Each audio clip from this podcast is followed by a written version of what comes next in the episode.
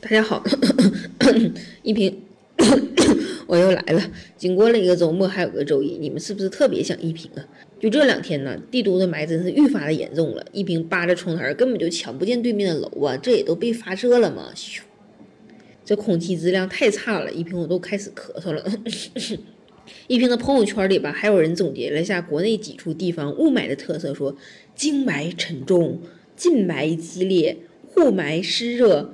月埋阴冷，山埋醇厚。哎呀妈呀，你们这都是诗人呐！一平听说还有个叫坚果兄弟的小伙制定了一个尘埃计划，用一百天来收集北京的雾霾，并把收集来的灰尘做成了呃板砖。一平也是开了眼了，这都是什么黑科技呀？在尘埃计划的说明里，小伙写道：“我们的城市成了汽车堵城，成了化工围城，成了大工地。”我们追求的越多，对资源所求越多，我们制造的尘埃也就越多。等地球所有资源有一天耗尽时，我们也就成为了真正的尘埃。哎呀妈，这又是一位诗人，都是特别有才呀！小伙使用的吸尘器是一台功率一千瓦、流量每小时二百三十四立方米、过滤精度零点二微米的工业级吸尘器。这个电瓶呢，充电一次可以使用四天时间，粗略计算相当于六十二个人一天的呼吸量。一平就想跟小伙说：“哎呀，加了个油啊！一平顶你啊！虽然咱们帝都人口基数特别庞大，但有这样的小伙在努力，一平心里也是特别的温暖的。室外的空气那么糟糕，反正一平是不打算出门的。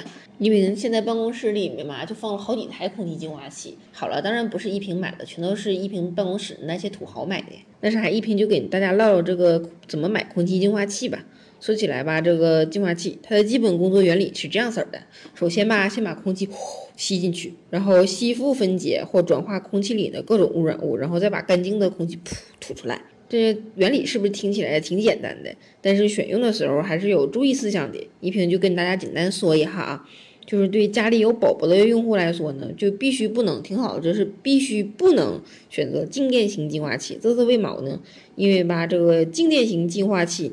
大多会在净化过程中产生臭氧，一定量的臭氧会引起中毒，而儿童的抵抗力和对臭氧含量的接受量普遍低于成人，所以过滤式净化器才是家里有宝宝用户的首选哦。然后呢，对于耳鼻喉有慢性炎症的用户，请尽量选择加湿功能的净化器，太干燥了就容易得鼻炎。一瓶就不太多解释了哈。最后的最后，普通用户选择净化器时，请认准大品牌，不要以价钱论英雄。还有。